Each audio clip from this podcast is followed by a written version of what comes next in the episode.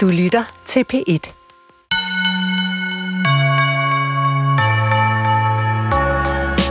Jeg har flere venner, jeg aldrig har truffet. Forfattere, hvis værker bliver vejen til en slags venskab, også selvom de for længst er døde. Sådan har den danske digter Syf det også. Faktisk har han skrevet en ny bog med titlen Til den ven, jeg aldrig har kendt. Den er henvendt til den franske forfatter og fotograf Hervé Guibert. Han døde i 1991 stærkt medtaget af AIDS, men egentlig som følge af et selvmordsforsøg et par uger tidligere. Inden da nåede Hervé Guibert i sit 36-årige liv at udgive et væld af bøger. Både romaner, journalistik og kritik. Avicii Guibert er måske mest kendt for en af sine sidste bøger. Den er fra 1990 og hedder Til den ven, der ikke reddede mit liv. Og som lytterne nok kan fornemme, så taler Syfs nye bog og Ervig Bærs bog sammen. Og det er ikke kun titlerne, der lægger sig op af hinanden. Syf går bogstaveligt talt i Erwig Bærs fodspor i sin nye bog. Han rejser i løbet af en periode på 3-4 år rundt til steder, der havde stor betydning for Hervé Guibert. Steder, den franske forfatter boede eller holdt ferie. Stedet, hvor Guibert ligger begravet. Og Syf kommer rundt i meget af Europa i sin søgen på sin franske forfatterven. Jeg ender vel lidt med at blive lidt stalkeragtig, det tror jeg. Men hvorfor påvirker nogle forfatterskaber os så stærkt, at vi lige frem føler os som venner med dem, der har skrevet bøgerne? Og hvad får man ud af rent faktisk at opsøge forfatternes steder, selv mange år efter de er døde? Det taler jeg med digteren Syf om i dagens udgave af Skønlitteratur på P1, hvor jeg som altid er din vært, Nana Mogensen, der denne gang er taget hjem til Syfs lejlighed på Vesterbro i København, hvor han har sin egen lille R.V. Gibert-samling. Syf, din øh, nye bog, den hedder Til den ven, jeg aldrig har kendt. Øhm, og i dag skal vi tale om, hvem den ven er. Det er en anden forfatter. Men øh, både for mig selv og for lytterne øh, og for bogen, synes jeg, det er vigtigt, at vi også får slået fast, hvem jeg er i titlen. Øh, hvem er det jeg, der fortæller, hvem er du? Og øh, der er passager i bogen, vi kunne se frem, men hvis du selv skal svare på spørgsmålet først, hvem er det jeg, der fortæller i den her bog? Øh, det, det er en person, der kommer meget tæt på, på mig, tænker jeg, men mig, så, når jeg skriver. Øhm, og det er, det er en, en læser også, tænker jeg. Måske er det mest sådan, jeg ser mig selv i den her sammenhæng, som at det handler om et forhold mellem en læser og en forfatter, øhm, som jeg har fulgt øh, siden 1989.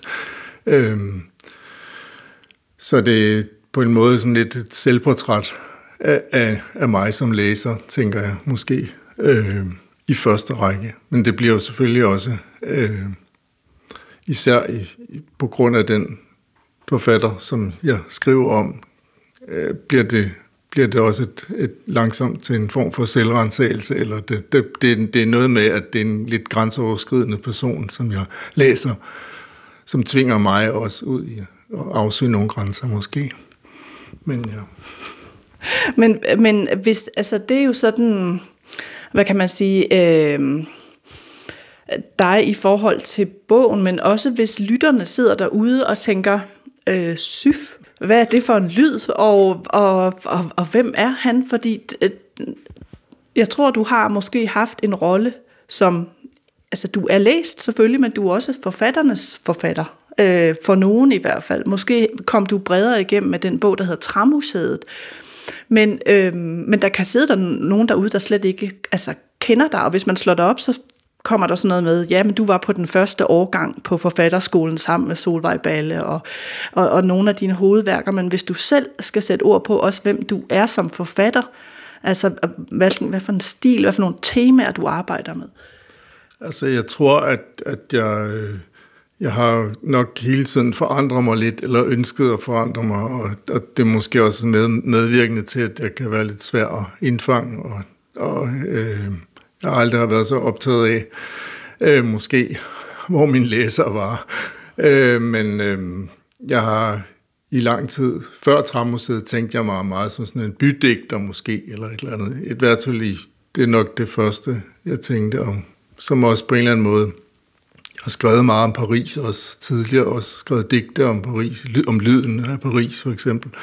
Øh, jeg har øh, ja, på en eller anden måde, øh, ja, så har jeg dyrket det visuelle ved litteraturen, også øh, i nogle andre praksiser, som kommer uden for bogen. Jeg har været meget optaget af bogen, eller teksten uden for bogen, litteratur i rum og øh, et samspil med det, det visuelle, fordi jeg også arbejder visuelt og har fotograferet længe og, og lavet digitale eksperimenter. Så endte jeg en eller anden dead end med en bog, der hedder Ofte stillet spørgsmål, som jeg ikke selv har skrevet, men som alle mulige andre mennesker på internettet havde skrevet på en måde, som jeg bare havde komponeret sammen. Og så tog det en drejning med en bog, der hedder Selvportræt med dyr, som, øh, som handler om min barndom. Man kan sige, at jeg gik fra at bevæge mig helt ud af scenen eller ud af billedet, og så øh, til at prøve at gå ned i, hvad kan jeg huske om min barndom, og hvad, hvad kommer jeg af, og, øh, og også bare skrive om øh, mit liv meget sådan ufiltreret, øh, og, og prøve, prøve at, at gøre det. Og den bog, vi skal tale om, øh, altså for det første er det en mobbedreng på omkring 700 sider, med en litteraturliste så lang, øh, og det er... Øh, øh, hvad skal man sige, det mere sådan almindelige ord for, for sådan en bog, det er sådan en bastardbog, altså ved det, at den blander genre. Altså der er essayistik, der, der, er også nogle romanelementer, der er fotografier i, der er også nogle læsninger af andre værker, der er også nogle læsninger af skulpturer. Altså det, det fine ord er sådan genre-hybrid. På den måde er det måske, som du før har skrevet, men har jeg ret i, at den her bog på en eller anden måde har været... Øh, det slog mig, at den, mm, at den, altså har den været særlig sårbar at skrive den her bog. Det var min fornemmelse, men det er ikke sikkert, det er rigtigt. Ja, det tror jeg helt sikkert, man kan sige.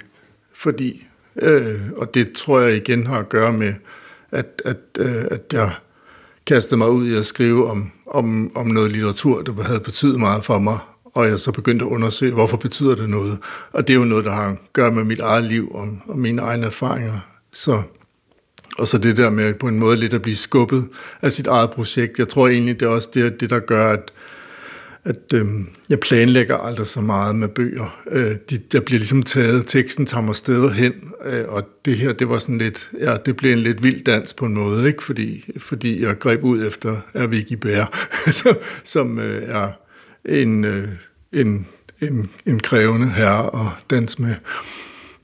Og inden vi hopper til ham, så lad os lige hoppe øh, til bogen. Altså, vi skal nok komme til den franske øh, Hervé Guibert, som jeg indtil for nylig kaldte Guibert, men du var så venlig og ret mig, inden vi gik i gang til Guibert. Øh, men han har altså lige et U i efternavnet også. Der er en passage i bogen, som hedder Til den ven, jeg aldrig har kendt, som jeg egentlig gerne vil have, du læste, og den, den handler om dig. Øh, fordi jeg synes, at det er jo interessant at vide, hvad for perspektiv den her bog fortælles fra. Og det er faktisk noget, der handler om dit navn på side 542. Skal jeg lige have fundet den her. Vil du ikke prøve at læse lidt op der? Jo. Hedder du Syf nu? spørger min bror pludselig, da han svarer på en mail, uden af den grund at ændre tiltale.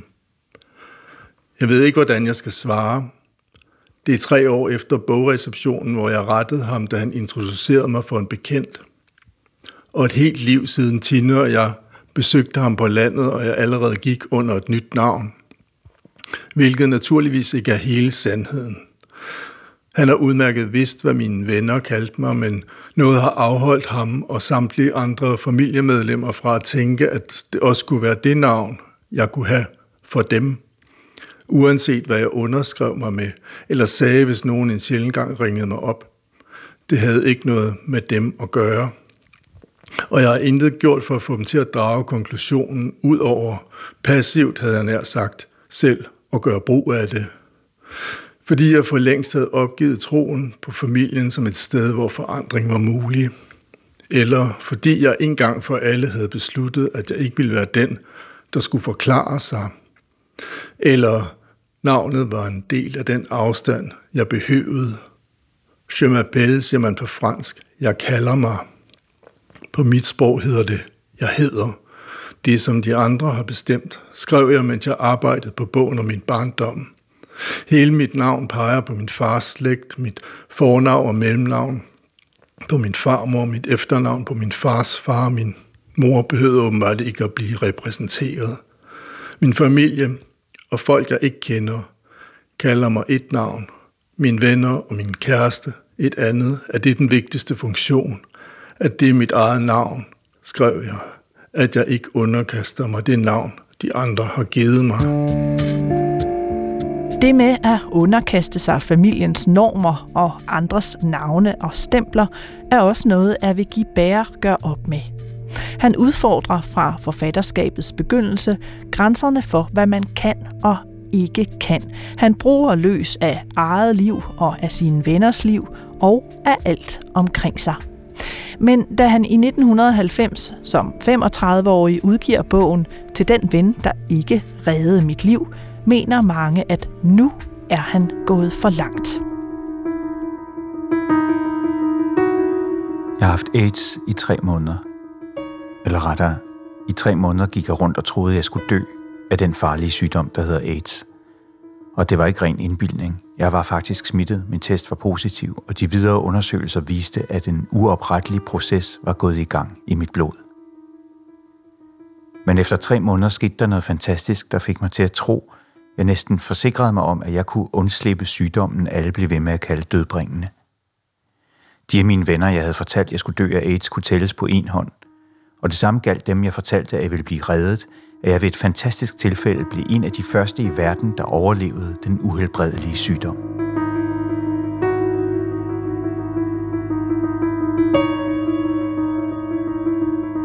Jeg er alene hernede, og de føler med mig, de er bekymrede for mig, de synes, jeg mishandler mig selv, vennerne, der ifølge Eugenie kan tælles på en hånd. De ringer mig regelmæssigt op og udtrykker deres medlidenhed med mig. Jeg, der netop har fundet ud af, at jeg ikke bryder mig om menneskeheden. Nej, det gør jeg virkelig ikke. Jeg hader den snarere. Et hårdnakket had, jeg altid har følt og som forklarer alt.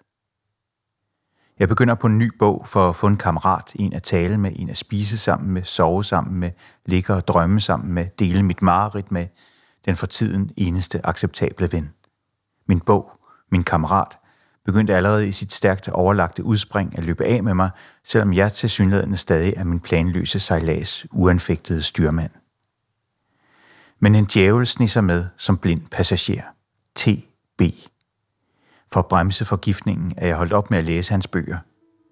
Det siges, at hver ny tilførsel af HIV-virus til kroppen via blod, sæd eller tårer angriber den smittede på ny. Måske det er bare noget, man siger for at gøre folk bange.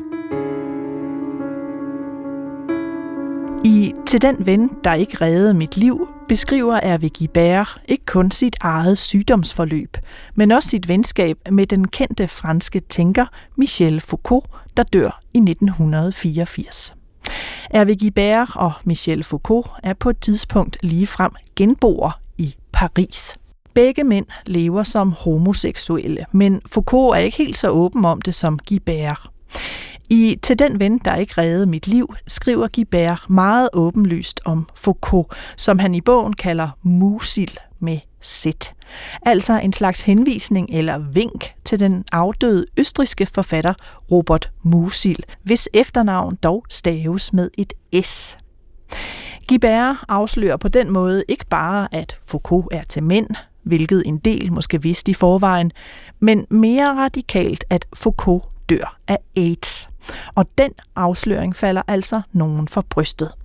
Blandt andet her i et fransk tv-program fra 1990, hvor verden spørger til Gibers ret til at fortælle om Foucaults sygdom og død. Est-ce que vous aviez le droit de raconter l'agonie et la mort de Michel Foucault, qui était votre ami Euh, je, je crois que, je ne sais pas si j'avais le droit ou pas, je crois que de toute façon... Cette... Nogle måneder efter jeg havde fremkaldt Musils latteranfald, sank han hen i en alvorlig depression. Midt om sommeren, han havde næsten ingen stemme mere i telefonen, Fra min lejlighed stirrede jeg bedrøvet over på min genbos balkon. Det er grunden til, at jeg diskret tilegnede Musil en af mine bøger med ordene til min genbo, før jeg skal dedicere den næste med ordene til min afdøde ven. Jeg var bange for, at han skulle kaste ud fra balkongen. Jeg spændte et usynligt sikkerhedsnet ud mellem mit vindue og hans for at hjælpe ham. Jeg vidste ikke, hvad han fejlede, men af hans stemme forstod jeg, at det var alvorligt. Senere fik jeg at vide, at jeg var den eneste, han havde betroet sig til, da han den dag sagde, Stefan er syg af mig. Om sider har jeg forstået, at jeg er Stefanes sygdom, og jeg bliver ved med at være det hele hans liv, ligegyldigt hvad jeg gør, undtagen hvis jeg går bort. Jeg er sikker på, at den eneste måde, jeg kunne befri ham fra sygdommen på, er at tage mig af dage. Men der var terningerne allerede kastet. Dagen efter sad jeg alene med Musil på hans værelse og holdt længe hans hånd i min, sådan som jeg indimellem havde gjort det hjemme i hans lejlighed, når vi sad ved siden af hinanden på hans hvide sofa, mens lyset, der nåede ind til os gennem sommerens vidt åbne balkondør, tog mere og mere af. Jeg trykkede mine læber mod hans hånd for at kysse den. Da jeg kom hjem, vaskede jeg både skamfuldt og lettet mine læber, som var de besmittede, ligesom jeg havde vasket dem på hotelværelset i Edgar Allan Poe-gaden, efter den gamle luder havde stukket tungen ned i halsen på mig. Jeg skammede mig så meget, og var så lettet, at jeg gik hen og skrev det ned i min dagbog efter referaterne af mine foregående besøg hos ham, og jeg følte mig endnu mere skamfuld og endnu mere lettet, da den beskidte handling var blevet skrevet ned. Med hvilken ret skrev jeg alt det ned? Med hvilken ret flænsede jeg på den måde vores venskab, venskabet med et menneske, jeg elskede af hele mit hjerte? Pludselig følte jeg noget, jeg aldrig før havde følt. En slags vision. Noget svimlende, der gav mig 100% lov til det, der både bemyndigede mig til og retfærdiggjorde disse nedrige beskrivelser, hvis som en mægtig forudanelse at forkynde for mig, at det ikke var min vens dødskamp, jeg sad og beskrev, men min egen, den dødskamp, der ventede mig forude, og som ville være fuldkommen den samme. En vidshed om, at vi fra nu af var knyttet sammen, ikke blot af venskabets, men også af en fælles dødsskæbnes bånd.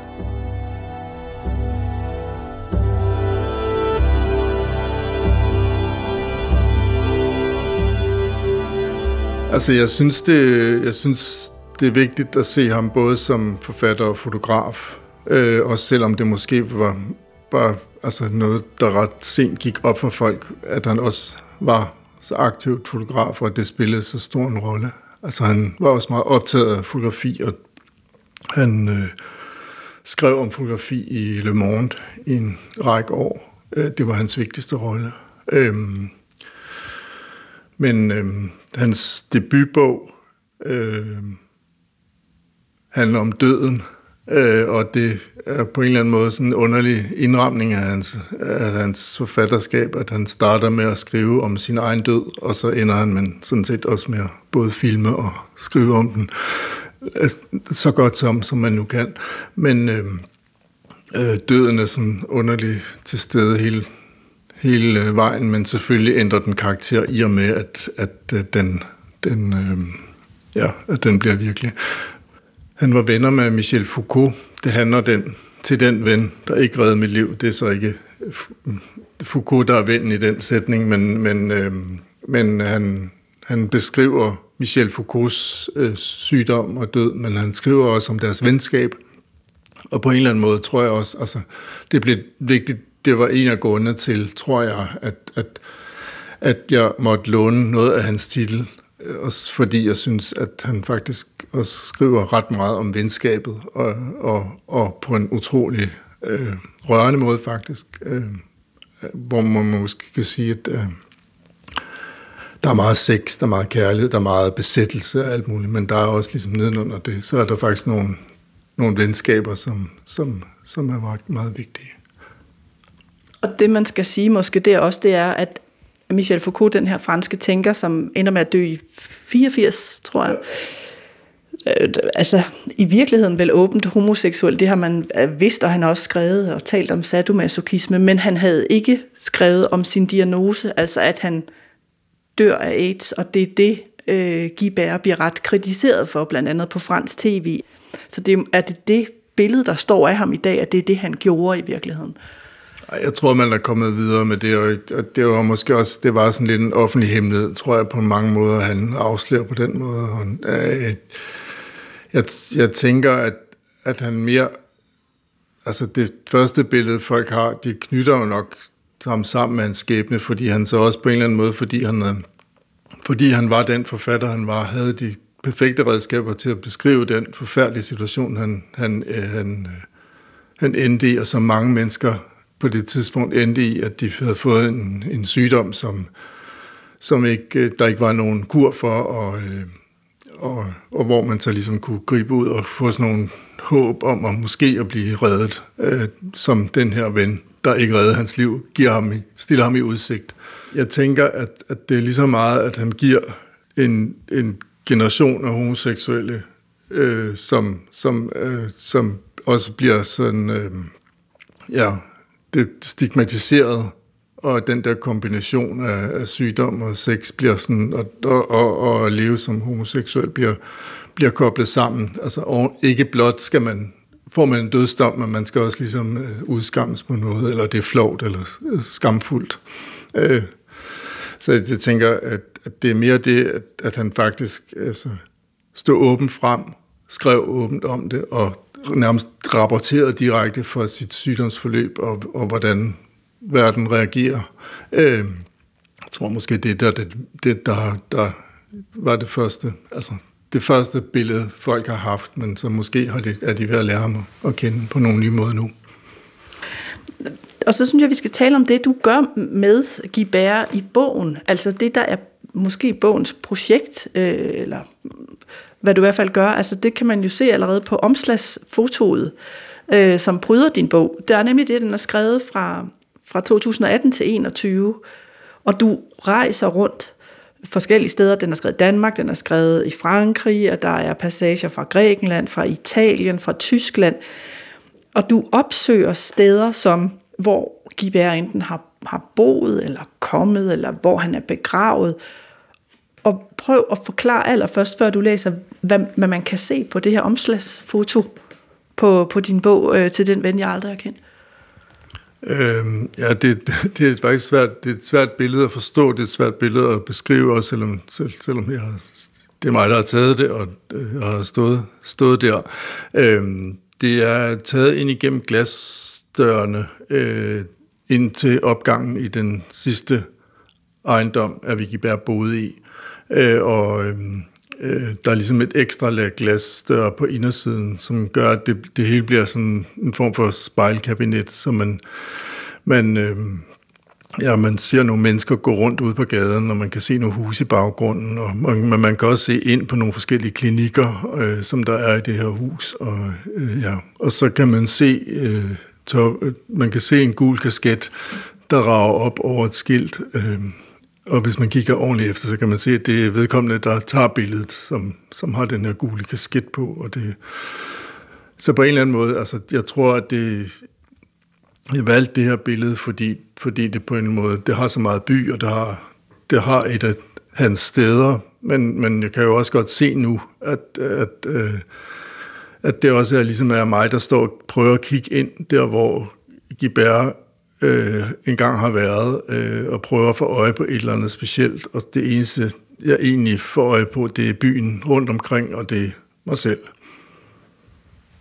Som jo er et interessant perspektiv, og vi skal tale om, hvad, hvad du egentlig er. Men vil du ikke prøve at læse den øh, passage, der knytter sig til, at du her har opsøgt øh, i Paris, det sidste sted, han har, han har boet, Gibert? Fem minutters gang bringer mig fra Rue du Moulin Vert til Rue Raymond Losserand. Jeg ved stadig ikke, hvor i den røde murstens ejendom i nummer 150 det var, du flyttede ind efter Rom. Kun da den tidligere lejer var en, en gammel herre, som døde, som skrev matematikbøger og som havde oversat bøger til punktskrift. Det var noget, portnersken fortalte dig, da du rakte hende din bog. Som om der var noget særligt ved denne lejlighed.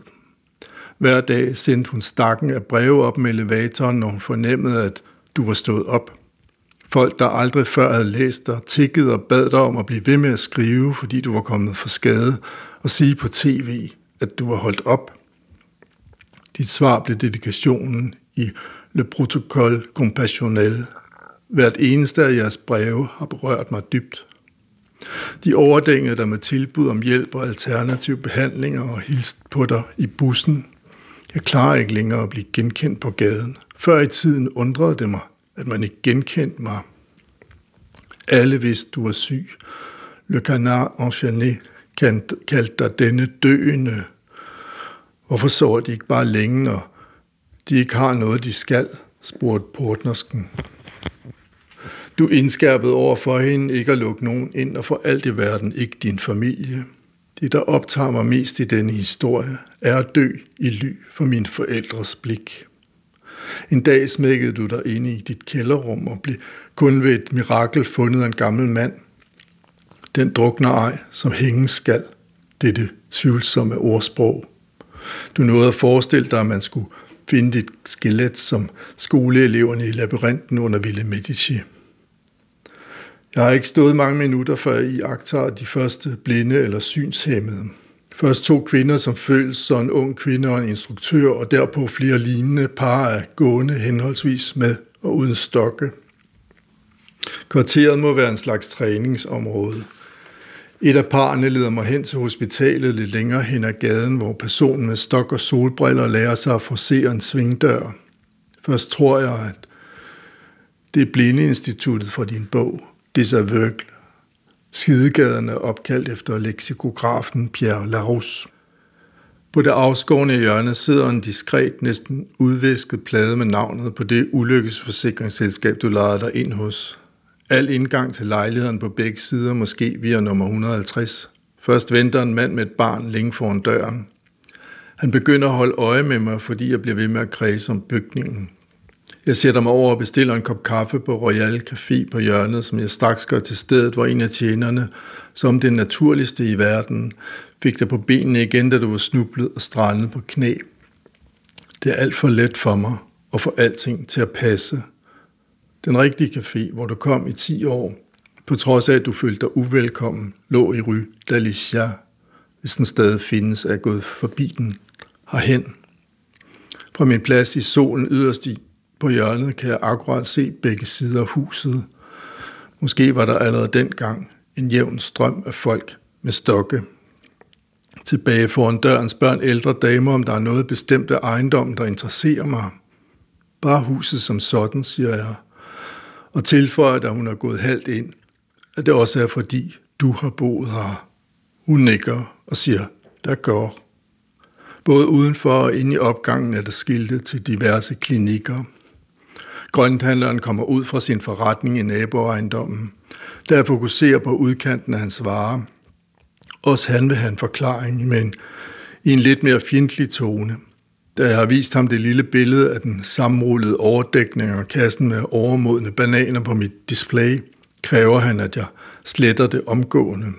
Man ved aldrig, hvad det kan bruges til nu om dage. Det kunne ende på internettet. Den slags har man ikke ret til uden tilladelse. Hans kone kommer ud. De turist. Hun synes, jeg har valgt et grimt motiv, og viser smilende med hænderne, hvilken vinkel jeg i stedet bør tage huset fra. Manden er faldet ned. Så siger jeg, at det var Hervé Guibert sidste adresse. En fransk forfatter. Endnu en blind kommer forbi. Han tager smøgen ud af munden, inden han træder ud i fodgængerfeltet. Tak skal du have, øh, Syf. Her endnu et øh, uddrag sådan fra omkring midten af bogen til den ven, jeg aldrig har kendt, hvor du taler om øh, forsidefotoet. Hvilken rolle vil du selv sige, du har i bogen, altså i forhold til at, at opsøge de her steder, hvor Gibert har, har boet, holdt ferie, hvor han er begravet? Altså er du, øh, er du undersøgende, er du sådan en voyeur, eller er du sådan en sofistikeret stalker, eller hvad er du? Jeg ender vel lidt med at blive lidt stalkeragtig, det tror jeg, altså det tror jeg også, jeg, eller det står der også. Men, øhm, men jeg tror, jeg, jeg tror egentlig, jeg ærligt nok bare er, er på ja, eftersøgning efter noget, øh, som ender med at blive lidt besættelsesagtigt, kan man sige. Men måske også, kan man sige, jeg ved ikke, og der tror jeg, at det her må, måske er et meget godt eksempel, at, at jeg øhm, ved måske godt på forhånd, at jeg ikke kommer til at finde noget.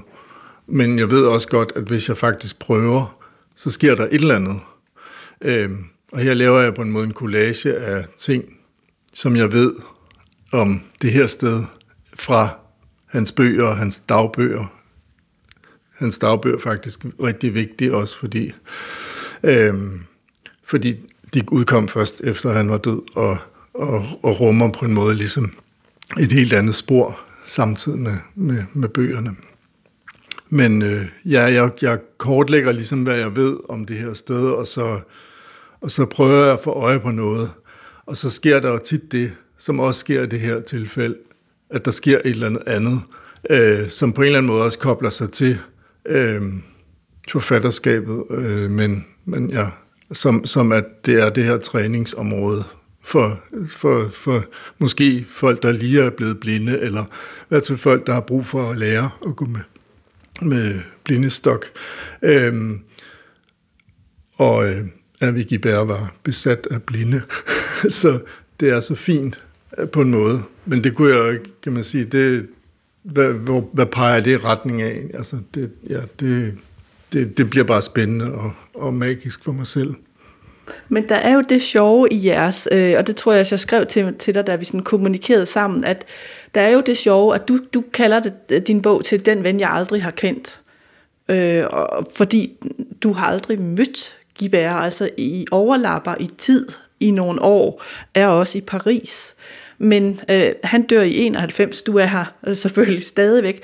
Øh, du ved, at han eksisterer og, og betegner ham som en ven. Han ved ikke, at du var i, eller vidste ikke, at du var i eksistens. Så hvad er det for et forhold? Øh, altså en ting er, at du læser hans bøger, men det her med, at du også opsøger stederne, og så sker der noget andet. Altså er det et, hvad er det for et slags venskabsforhold, eller er det sådan et illusionsforhold? Er det en slags kærlighedsforhold? Hvad, hvad for nogle ord vil du sætte på det forhold, du har til ham? Altså, jeg havde ikke tænkt det sådan, da jeg gik i gang med min bog. Det er jo noget, der sker, mens jeg skriver, øh, hvilket i øvrigt også er noget, Gibert har, har beskrevet, at, at der sker noget det øjeblik, han begynder at skrive, så forandrer virkeligheden. Der sker der øh, nogle gange nogle utroværdige ting også, ikke? hvilket han har så problemer med, at folk ikke tror på ham. Øh, men der har jeg jo så valgt den, den som, som den gode ven, øh, jeg er blevet, at, at jeg tror på ham. Øh, måske lidt blindt også, ikke? Øh, lidt naivt, men, men det tror jeg måske bare var min, min måde at gå ind i det på.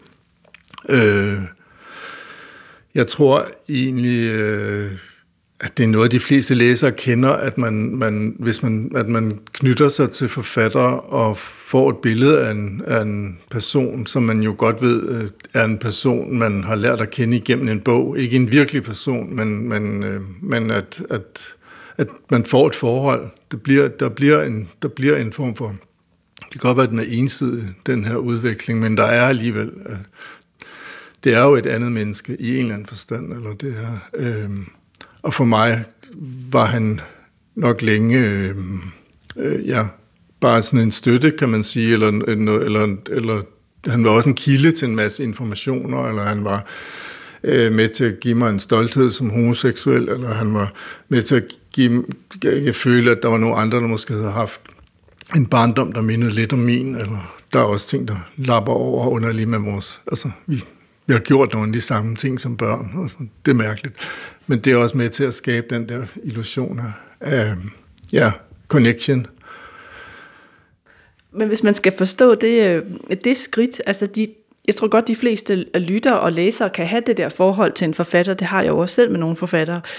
Øh, at det ligesom, at man betragter det som en slags, øh, dem som en slags ven, øh, og nogle af deres bøger har været fuldstændig afgørende for ens øhm, øh, menneskelige udvikling, men derfra øh, og så til at bruge øh, en 3-4 år, som du jo gør her i bogen, til at rejse rundt alle disse steder, hvor han har været Gibert på en eller anden måde. Der er trods alt et stykke. Altså, vil du ikke prøve at tage, tage mig og lytterne med i det, der gør, at det skridt er nødvendigt? Altså, hvad er det, det, det, det kan ekstra, at du går fra bøgerne, du har dem jo med, når du rejser, men du går ud over dem på den måde? Øh, Jamen, det er et rigtig godt spørgsmål. Altså, jeg ved faktisk ikke, om jeg kan svare på det. Men, øh, men, jeg, men, jeg, men jeg tror, at det, det, det er måske noget med, altså, med altså at, at, at i det øjeblik, jeg ligesom beslutter mig for, altså jeg tror lidt, da jeg går i gang på det, med det her, at jeg bare skal skrive en lille bog om Avicii Bær, fordi jeg havde lige skrevet en stor bog, som var alt for stor. Øh, så jeg tænkte, det skal jeg ikke igen. Jeg skal bare skrive en lille form for biografi. Øh, og så, så tror jeg bare, at måske min metode fra, fra tidligere hvor løb af med mig, kan man sige. Ikke? Men, men, men også mødet med den forfatter, jeg har valgt mig. At det, altså, der er et eller andet med, at jeg måske øh, øh, har lyst til at gøre noget fuldt ud, og, og, og, og, og, og der så ligger så meget materiale, der gør, at jeg, der er en verden, ikke? Altså, på en måde. Man kan sige, at, at allerede øhm, Gibert laver ligesom sådan nogle mytologier omkring nogle steder, som han er knyttet til. Og han, han bygger også en verden op, som man ligesom, man kender alle hans venner. Hvis man læser, også selvom han kalder dem forskellige ting, så man skal ikke læse så meget, for man godt ved, hvem der er hvem, og, og så ser man billederne af dem, og så, så ser man de der steder. Jeg tror allerede ret tidligt, jeg havde sådan en idé om Villa Medici, og jeg havde en idé om Elba og sådan noget. Altså de steder, der knyttede sig til Gebert, så, så det var ikke så langt. Så, så når jeg så fandt ud af, at han faktisk øh, lå begravet på Elba, det er også på noget af det, noget af det første, der sker, at, at, at jeg tager til Elba øh, og ser hans grav, øh, og begynder, så begynder jeg at skrive til ham og det havde jeg ikke på en måde heller tænkt, at jeg skulle. Jeg tænkte, at jeg skulle skrive om ham, men, men, men så begyndte jeg bare at jeg tænkte bare, at nu skriver jeg et brev, og så, så udviklede det sig bare til, at, at hele bogen, sådan set resten af bogen, er skrevet til ham. Øh, og jeg ved ikke, der, der var noget med at være det sted. Så har han det der spil med, om, om er det faktisk der, han ligger begravet, eller, eller, eller gjorde de noget andet. Øh, men, men følelsen af, at, at at det var så tæt på, at jeg kunne komme ham. Altså rent fysisk, øh, det satte noget i gang. Også i forhold til steder, så er det et ret magisk sted, det klosteragtige sted, han, han kom, og hvor han skrev mange af sine bøger, som ligger tæt på der, hvor han er begravet.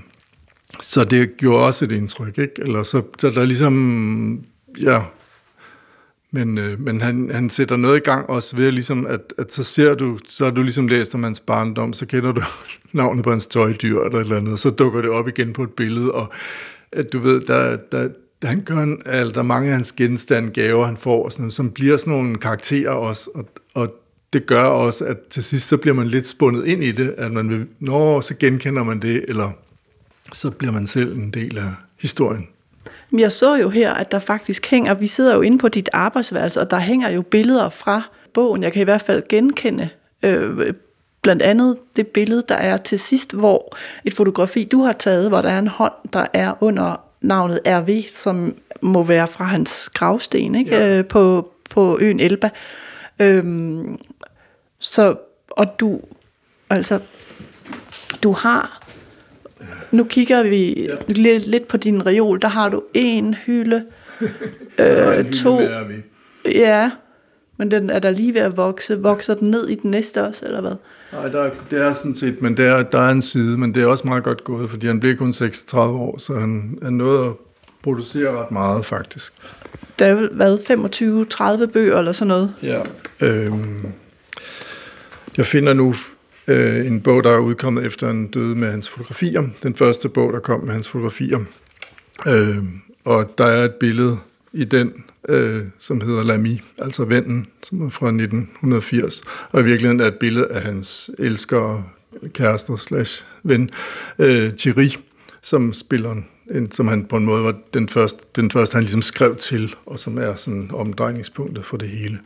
Øh, eller for meget i hvert fald øh, indtil et bestemt tidspunkt måske. Men der er, det er et billede af, af Thierry's brystkasse, man ser kun ligesom det, det brystkassen, og så ser man øh, Ervis hånd, der rager ind i billedet, og så lægger sig sådan øh, midt på Thierry's bryst. Øh, ja, og så da jeg stod over for gravstenen, så kom jeg ligesom til at holde min hånd frem, fordi på en eller anden måde, det gjorde, jeg rørte ligesom også ved den øh, instinktivt, fordi den var sådan i den højde på en måde. Så, så ved jeg ikke, der er den, det er min egen lille hilsen til, til det billede, eller til, til, til, til dem, kan man sige. Fordi, øhm, fordi der er også noget med, at, at, at det siger noget også om, hvad det er for en form for værk. Øhm, jeg tror, at det, det, det jeg så også går op for mig, eller senere, at, at, at, at han gør det, for eksempel i det her billede, at han rækker hånden ind i sit billede. Der er sådan mange af hans billeder, hvor han ligesom, hans skygge rager ind, eller øh, ja, hans erigerede lem, eller nogle andre øh, kropsdele, øh, eller han er ligesom med, altså han, han, han, der er nogle ting i forhold til, til øh, ja, det, han skriver om, og, og, og, og den, der skriver, som, som ting glider sammen på en eller anden måde. Det er vel også måske det, der er med, medvirkende til, at jeg ligesom også... Nu rager jeg også ind i billedet og prøver, ikke? selvom jeg godt ved, at han er der ikke, og, og det er en illusion, ikke? men... men øh, men, men der er vel også, altså jeg kan ikke lade være at tænke på, at der også er en eller anden form for ensomhed i at skrive 700 sider til et du, som, øh, som du jo selv konstaterer, andre selvfølgelig også konstaterer biografisk, har været død siden 91. Altså, er, er der ikke også en ensomhed forbundet i, i det? Eller er det ikke en ensomhed, du oplever? Øh, jeg tror, der er en ensomhed forbundet med det at skrive. Øh, grundlæggende for mig i hvert fald. Og, og, og, og man kan også sige, at det er også... Øh, ja, det, det tager helt sikkert overhånd i det her tilfælde, men jeg tror ikke, jeg tror ikke, at jeg... Øh, jeg, jeg, jeg, jeg har egentlig ikke tænkt på den der måde, at, at jeg har mere tænkt, at, at, at der, der var et fællesskab øh, i forhold til ham. Øh, det er også ligesom... Øh, jeg, jeg har jo en form for rejsefælde, øh, i og med, at jeg har hans forfatterskab med, og jeg kan opleve nogle steder. Jeg, jeg, det, det skaber en intensitet en hel masse steder. En masse steder bliver mere interessante for mig, ikke? Øh, og og samtidig så, øh, ja, så det, men det kan godt, øh, det, det, der er noget, der er noget, den her bog handler også om ensomhed, det tror jeg helt sikkert også, eller, men det er måske i forhold til nogle andre, det er ikke i forhold til, at vi. men der er også det der, det er meget sjovt, når man så læser, altså, ja, nu kalder jeg mig vi, men det er jo også lidt sådan, øh, alene det at sige du til nogen på fransk er jo sådan lidt grænseoverskridende, når man, når man ikke rigtig kender hinanden, så, øh, og der, øh, der er helt sikkert nogle af hans venner, skrivende venner, som, som, som føler det totalt grænseoverskridende, at der er så mange, der er... Øh, jeg er jo ikke alene om det her. Det her forfatterskab skaber, altså det har jeg så kunne se, mens jeg skrev, at der er andre, der ligesom på en måde føler den der underlige connection. Øh. Og det kan være, at vi lige for lytterne, der måske ikke er fuldstændig fransk, de skal sige, at, at øh, at det der, du siger med de og du, altså normalt er man dis med folk på fransk, så siger man vu, øh, og når du bruger øh, du-formen, så er det altså sådan en, øh, det, det er kun noget, man gør til, til børn, eller nogen, man kender. Altså, øh, det, det, det, det indikerer en intimitet i hvert fald, ikke? Jo. Som, øh, som er der, som du har også, når du bruger hans fornavn. Præcis, ja. Men det, jeg tænkte på også, da jeg skulle planlægge det her, det var, og det er måske også øh, nærigt af mig at sidde og putte med det indtil nu på en eller anden måde, men jeg, jeg har, holder meget af den øh, bog, er Væk har skrevet, altså til den ven, der ikke redde mit liv, øh, Gibær, øh, og nu fik jeg lige rettet mig selv, øh, og har egentlig også betragtet ham som en form for ven. Øh, og så tænker jeg, hvad har vi to til fælles? Øh, altså, når du siger, at der er mange, der har det her forhold til, til ham, som en, en særlig forfatter, en forfatter, man på en måde er ven med.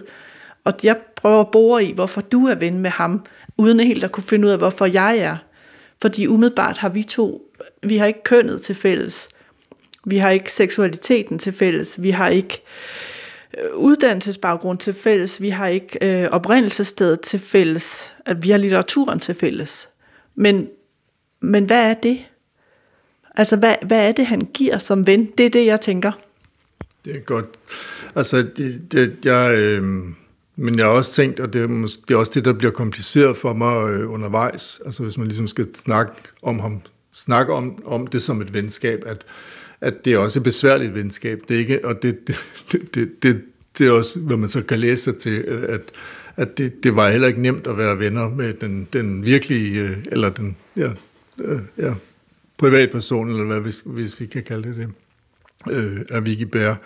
Øh, og det var altså, især også, fordi han, altså, han også brugte litteraturen i venskabet på en måde, ikke? eller han skrev om ting, han havde oplevet, han skrev om eller udlevet sin kærlighed, eller øh, Vild med Vincent-bogen er også sådan en, det er også en, på en måde et, et, et indlæg i en uendelig kærligheds, eller ulykkelig kærlighedshistorie. Øh, men, øh, og der er helt sikkert del, der, der er ting, øh, karaktertræk, som, som øh, der er emner, som jeg, som jeg har det dårligt med at bevæge mig ind på. Der, der er måder at ja, gøre ting på, som jeg tænker, der har været bøger af ham, som jeg ikke havde lyst til at læse. Og det var også en underlig ting at opleve. Altså, det, er ikke, det, det, det er ikke sådan, at jeg elsker alt, hvad han har lavet, men jeg, men det er jo sådan med venner, at, at så må man tage det sure med det søde, og det kan også være det, der er interessant ved venner, som, at de er anderledes end en selv. Øh, så det, det, det, men ja. Men der er det med det, synes jeg, som jeg kan genkende, at, øh, at hans ja, mistro til en del af de normer, som flertallet tager for givende, altså familien for eksempel, og at den fungerer og skal fungere på en bestemt måde.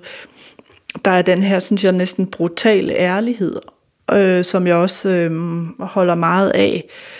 Øh, og så er der måske også mistroen til enhver sådan øh, et hvert større hele, og nu ved jeg ikke, om jeg forløber mig ved at sige det, eller siger noget helt forkert, men altså, at han for eksempel en gang mellem, øh, det kommer du også ind på i din bog, øh, mistror romanen som form, altså netop som du siger, genrehybriden kan han godt lide, fragmentet kan han godt lide, altså mistroen til et hvert større samlende system.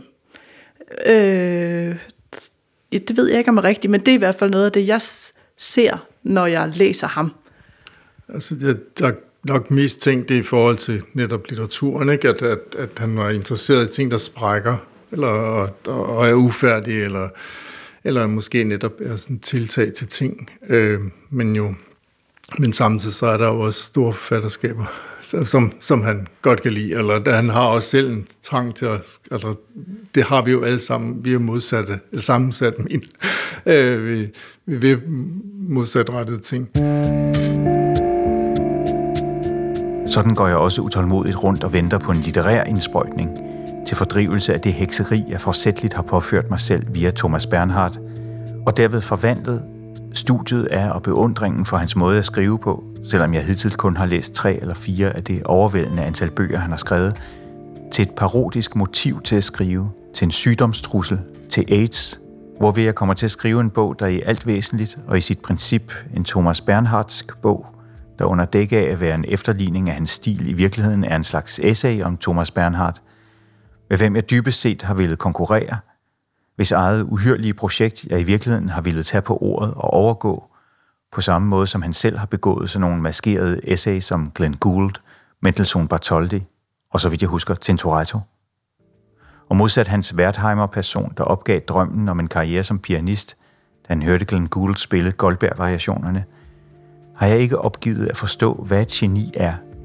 Tværtimod gør jeg oprør mod Thomas Bernhards virtuositet, og jeg, stakkels Gibert, jeg spiller frejdigt videre, jeg væsser mine våben i kampen for at blive min mester og samtidig lige.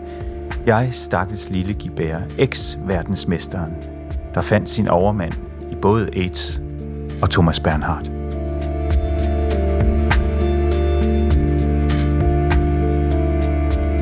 Ja, det er slutningen i virkeligheden på en lidt længere, et lidt længere forløb, der, der handler om sådan en, en, ja, en, en meget, øh, øh, meget insisterende besættelse.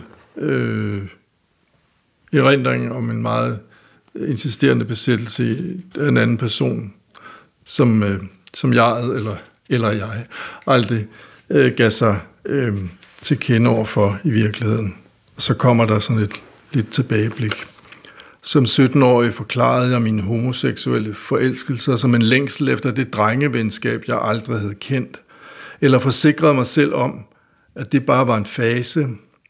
I det omfang, jeg overhovedet satte ord på følelserne, så kom de år, hvor jeg skrev om alle ulykkelige forelskelser, der kortvarigt blussede op, uden skrubler, næsten stolt. Jeg stod ved, at det var forelsket, jeg var. Måske var smerten kærlighedens inderste væsen, hvis ikke Blot den var en vildfarelse. Jeg er kærlighedsdigter, skrev jeg. Jeg digter kærlighed. Senere igen fulgte en ny skam, som stadig bor i den krop, der skriver dette nu. For hemmelighedskrammeriet har aldrig forladt mig, og vil formodentlig aldrig gøre det. Er skammen og forelskelsen groet sammen til et? Som åben homoseksuel og falde for den uopnåelige og i en vis forstand nærer den ulykkelige besættelse, eller hvad man kan kalde den, den uforløste skæve relation. Det er ikke noget, man kan tale om. Det er skamfuldt at bedrage en elsker eller kæreste, og også at være uærlig over for en ven, selv når der ingenting sker. Men det er tilsvarende skamfuldt at lade sig ydmyge. I en vis forstand er det en selv, man fører bag lyset, og skrive det lige ud, uden nogensinde at have sagt det højt, mens det faktisk kunne siges, er kun endnu et svigt. Havde vi faktisk indirekte samtalen? Var vores disputter og sammenstød en del af den? Hvad ville der være sket, hvis jeg havde erklæret min kærlighed lige ud? Vil det kunne have banet en vej videre igennem det, om på den anden side af det? Det ville uundgåeligt have bragt os til et andet sted. Forestiller jeg mig, at det vil fungere som en besværgelse at skrive det, som jeg tror det er, at det så aldrig vil ske igen? Og er det en del af grunden til, at det er så svært for mig, fordi jeg ikke tør give slip på muligheden, hvor meget en blindgyde det end er? Ja, jeg noterede jo det her med skammen, da jeg forberedte mig. Altså, at du skriver, at øh, den skam, der stadig bor i den krop, der skriver nu. Hvordan er den, øh, at det, hvad er det for en skam, og hvordan er den knyttet til, til R.V. Gibær? Øh, jeg tror, ja, det er jo også måske det, teksten selv snakker om, at, den, at den, der er det der med, jamen, hvad sker der så, når man skriver det? Tro, er, kan det fungere som en besværgelse? Kan det, ligesom, kan det ændre noget, man skriver ting? Øh, og det har jeg jo nok i virkeligheden en tvivl i forhold til, eller både et håb om, og så stadigvæk en tvivl. Ikke? At, øh, jeg knytter det til, til at vil give bær, fordi, at, at, fordi jeg føler, at, at noget af hans metode er ligesom at vende den der skam på hovedet, eller et eller andet. Altså noget af det, at hans første bog var måske den, den mest voldelige, den mest ubehagelige, og den skriver også om alle de ting, man ikke må tale om, og man på en måde lidt, kan man sådan langsomt travle det op og finde ud af, at, at det er alt sammen på en måde noget, der fører tilbage til, hvad han har fået med hjemmefra, øh, hvordan hjemmet på en måde er sådan et normalitetens centrum, øh, øh, som, som, som har ligesom øh, skabt alle de her øh, veje, du ikke må gå, og så går han dem jo selvfølgelig, eller, eller fået indbygget skammen i ham øh, en gang for alle. Det er jo sjovt nok lidt det familien har til funktion, øh, øh men, eller den funktion familien har. Men, men øh, det kan være så befriende at læse øh, nogen, som, som, som skriver på den anden side af det her, som, altså, som, som ikke, ikke ligesom øh, erkender eller ligesom bekender, at de er homoseksuelle for eksempel, men bare skriver om homoseksuelle oplevelser, eller om sex mellem mænd, eller hvad det nu, eller kærlighed, eller øh, ting, der slet ikke har med sex at gøre, men som bare er, som, som man ikke kan tale om, eller et eller andet. Det, det, jeg tror, det er den, den, det, det, det jeg måske altid, eller det er måske en, en af grundene til, at jeg ligesom har følt, måske kan han, måske hjælper han mig på en eller anden måde, ikke? også igennem den der skamfuldhed, der bor i mig stadigvæk, tror jeg, i forhold til nogle bestemte følelser. Man kan vide, om det er det, Gib så også er. Altså, han er øh, en, ven, altså, en ven, der kommer med, øhm, med modet på en eller anden måde, og måske også en ven, der siger, øh, fuck det. Altså virkelig, fuck det. Øh, og det, det kan man jo godt, altså jeg tænkte før på, hvad vi to har til fælles, men men jo trods alt, og nu er det jo ikke, fordi det skal blive ultra privat, men det gør det jo så på en eller anden måde, i hvert fald personligt i forhold til ham.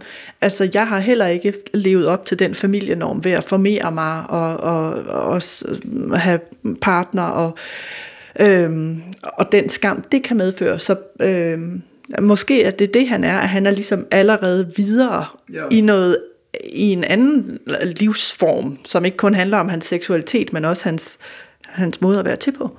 Helt sikkert ikke, og netop også måske, at hans, får hans indgang til venskaber, og også måske han, han ligesom også udvider det begreb, eller, eller måske også øh, ikke køber alle de der inddelinger, at, øh, alle de der binariteter, vi, vi opererer med. Øh, og det er jo det, der gør også måske, at han, er, at han kan re- reaktualisere sig selv eller i dag. Men, øh, Hvad tror du, han havde sagt til den her bog? det havde jeg ikke tænkt på. Det har jeg ikke tænkt på. Skøn litteratur på P1 er slut for den her gang. Jeg var din vært og hedder Nana Mogensen. Husk, at du altid kan skrive til mig på litteratursnabelag.dr.dk. Dagens gæst var digteren Syf, og øh, hvis du nu tænker, hvordan staves det, så består forkortelsen af bogstaverne C, Y, F. På omslaget af hans nyeste bog, Til den ven, jeg aldrig har kendt, står der C, Y, Frostholm. Bogen udkommer denne uge på forlaget 3. september. Min tidligere kollega Tore Leifer læste undervejs uddrag af R.V. Gibærs egen bog Til den ven, der ikke reddede mit liv fra 1990. Oversat af Jesper Tang og udkommet på forlaget Tiderne Skifter. På dansk udkom tidligere i år bogen Vild med Vincent, også af R.V. Gibert, oversat af Frederik Bakkerud og Mathias Bernbom Andersen, udsendt på forlaget Stenter. Vi slutter af med at give ordet til R.V. Gibert, der her læser i en gammel optagelse fra sin bog om fotografi, L'image fantôme fra 1981. Vi høres ved. L'image fantôme. Un jour, mes parents habitaient encore à La Rochelle, dans ce grand appartement clair bordé entièrement par un balcon qui surplombait les arbres du parc et un peu plus loin la mer. Je devais alors avoir 18 ans et j'étais revenu là pour un week-end, un jour de soleil, mais d'un soleil frais, aéré et doux. J'imagine maintenant mai ou juin, je décidai de prendre ma mère en photo. Je l'avais déjà photographiée en vacances avec mon père sans réfléchir, des photos forcément banales, qui ne disaient rien de la relation que nous pouvions avoir, de l'attachement que je pouvais lui porter, des photos qui se contentaient du